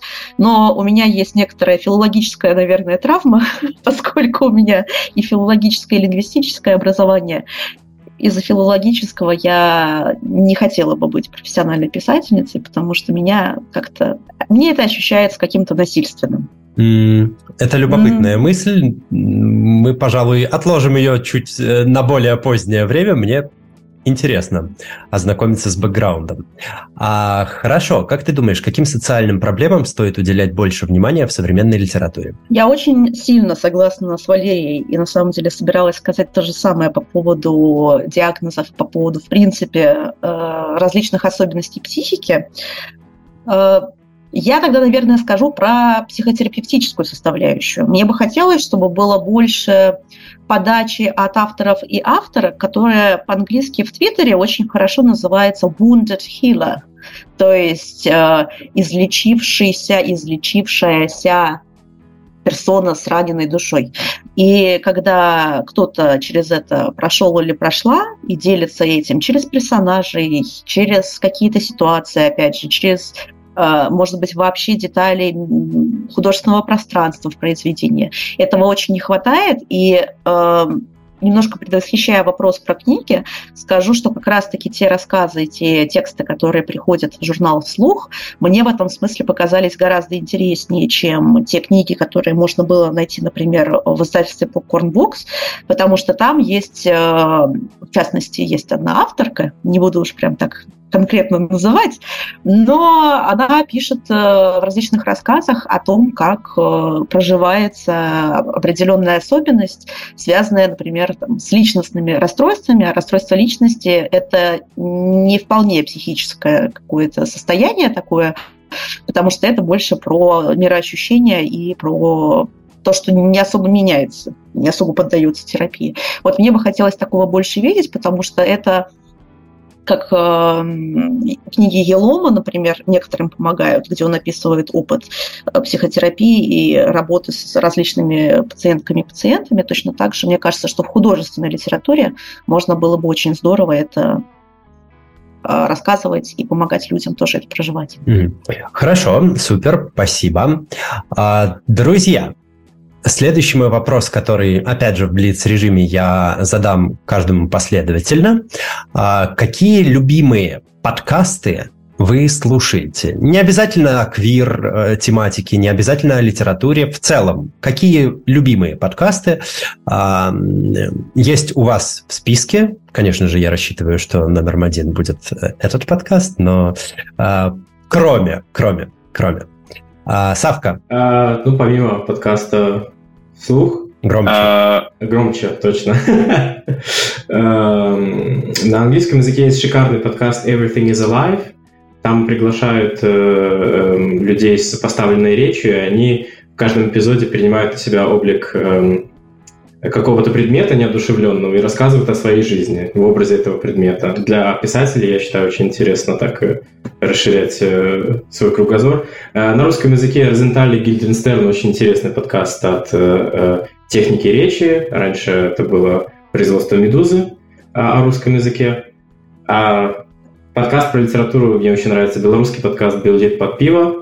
Э, хорошая идея, три подруги э, открывают пиво, дегустируют пиво и потом разговаривают о классической белорусской литературе. Если у кого-то идея сделать такое на русском языке, мне кажется, отлично получится. Эм, и также эм, на русском языке эм, подкаст... Я сейчас его не найду. Ладно. Хорошо, спасибо. Александр, Какие ваши любимые подкасты? Конечно же, громче. Куда без него? Сначала он, и только потом Ариана Гранде, да, и все остальные. Кроме этого, если говорить про квир-подкасты, конечно же, мои, мои топ-2 — это «На распашку», про который мы сегодня уже немножечко затрагивали. Очень его люблю. Слава богу, он снова начал выходить. С удовольствием слушаю. Очень классные ведущие.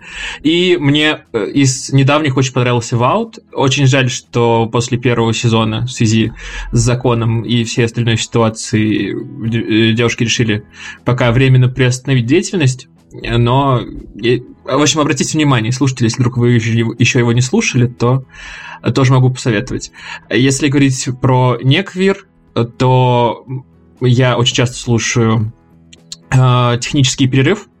Это подкасты по 15 минут, где человек, э, Николай Гринько, не особо, вообще он музыкант, он не особо разбирается во всяких технических штуках, как раз он пытается это все понять и объяснить понятным языком, очень интересно. Очень люблю еще прослушка. Это для фанатов сериалов. Обсуждение новых сезонов, старых классических сериалов тоже очень классно. Иногда в пути куда-нибудь послушать очень классно. Вот. Ну, естественно, не могу не передать привет э, нашей, нашей любимой Даше. Даше Буданцевой. Она недавно начала свой подкаст э, «Качан Капуз за авторский лист». Э, тоже очень интересно послушать интервью писателей. Несколько с другой стороны, не так, как делаем э, их мы. То есть именно со стороны, как правильно продвигать свою книгу, когда ты ее уже написал. Э, безотносительно там квир не квир. Поэтому тоже очень классно, очень советую. Вот на этом я, пожалуй, закончу. Спасибо. Аня, твои любимые подкасты? А, я очень мало слушаю подкастов. Вот. И больше люблю аудиокниги, вот, чем чей-то трындеж на самом деле. вот. И, в общем-то, единственные два подкаста, которые я слушаю, э, вот это э, громче и радужный, который мне посоветовал. Ну, не только мне, а вообще посоветовал Саша. И это мне показался очень, очень содержательный подкаст на разные интересные темы. И очень жаль, что его автор, э, ну, в общем, решил прекратить на неизвестное количество времени, возможно, навсегда. И я очень жду, что он все-таки возобновит свою деятельность. Вот и узнаем, очень на это рассчитываем. Андрей, твои любимые подкасты? Гони в студию. Мой любимый подкаст — это голосовые сообщения в чате редакции. Сейчас я еще так чувствую, начнется новый сезон, потому что вернулся Савка, нас, нас стало больше. А до этого мы в основном а, контентом э, производим контент я, Саша и ты, остальные все слушают, но я надеюсь, что в новом сезоне будут э, изменения и появятся новые персонажи.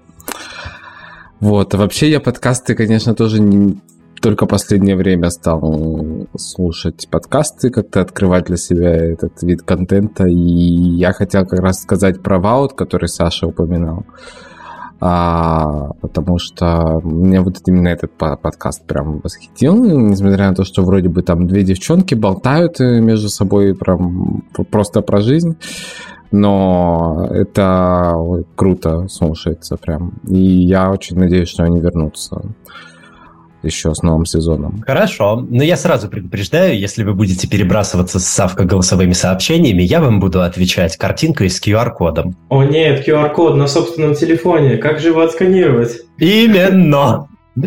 Валерия, расскажи, пожалуйста, какие подкасты ты слушаешь, какие ты могла бы порекомендовать? Я, на самом деле, не очень наслушанный человек в плане подкастов, поэтому вот из квир-подкастов я знаю ровно один подкаст громче, но, в принципе, считаю, что остальные, возможно, и не заслуживают внимания, когда есть громче.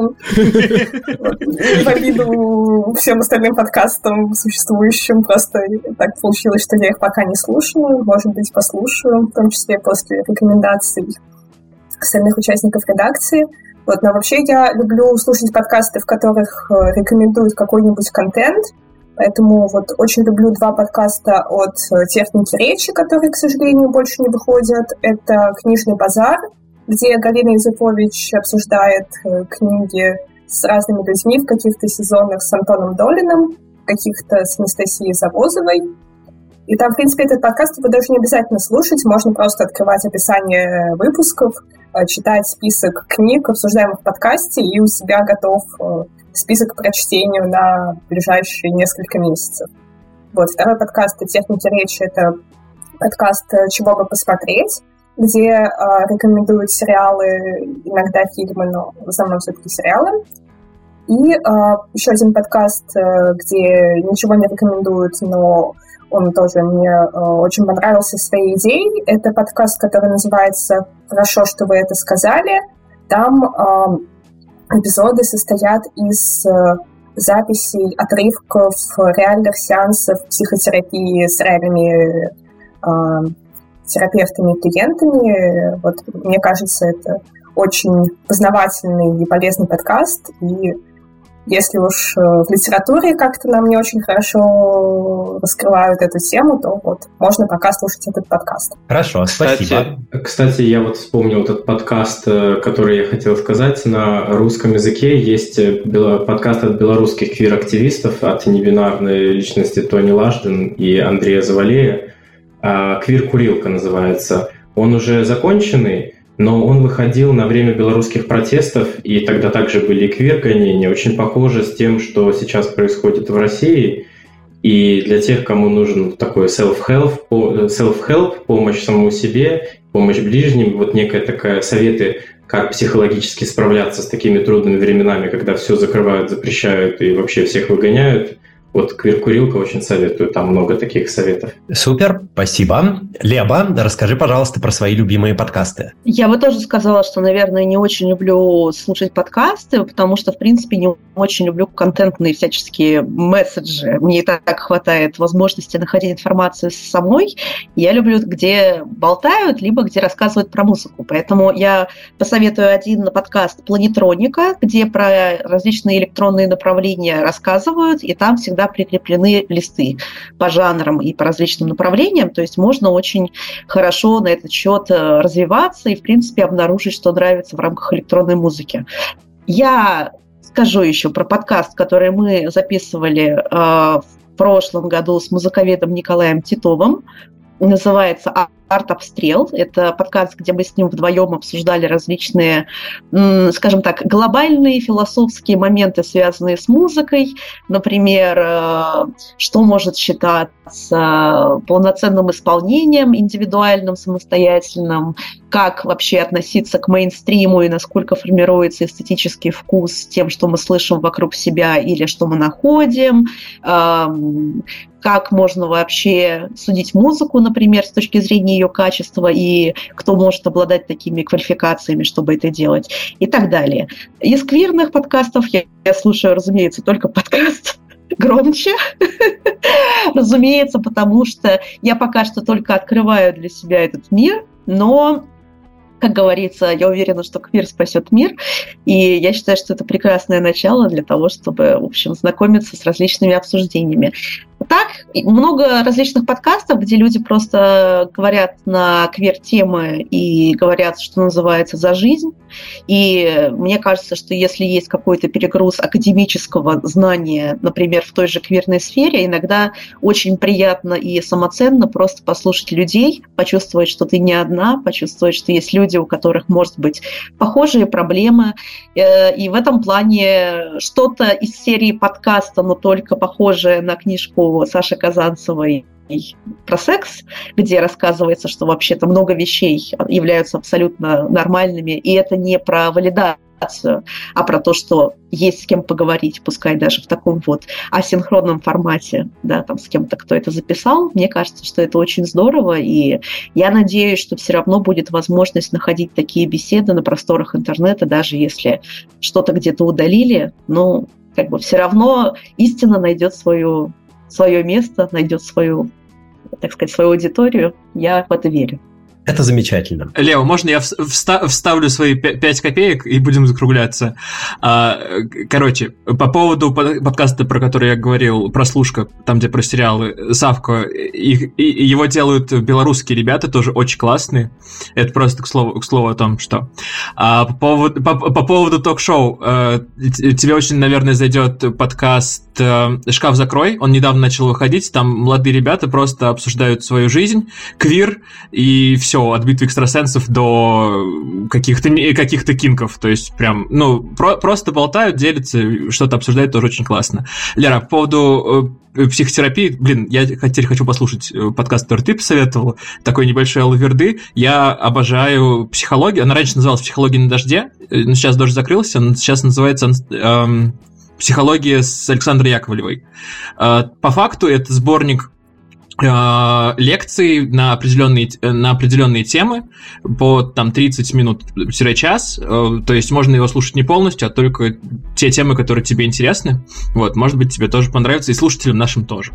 Все, я, все я, я закончил душнить. Одну вещь добавлю. Я упоминала канал, на котором можно посмотреть, как э, дамы смотрят различные фильмы про лесбиянок, поскольку хочется все-таки немножко в рамках редакции, скажем, привнести больше лесбийского. Канал называется, или плейлист называется Drunk Lesbians Watch Movies. Очень все просто. Пьяные лесбиянки смотрят фильмы.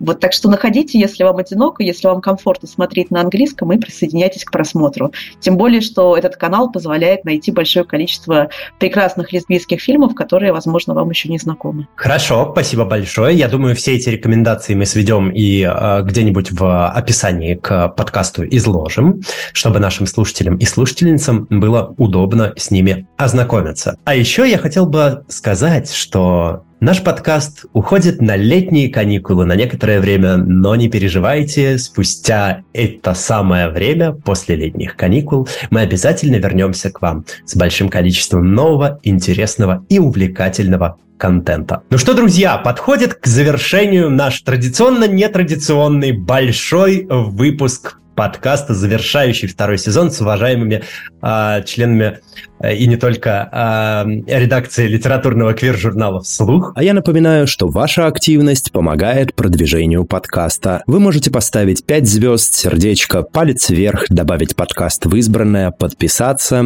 или оставить комментарий в любом удобном для вас порядке на той платформе, где вы нас слушаете. Спасибо. А, большое спасибо всем, кто присутствовал здесь. Большое спасибо, что мы с вами обсудили столько важных, нужных и замечательных тем.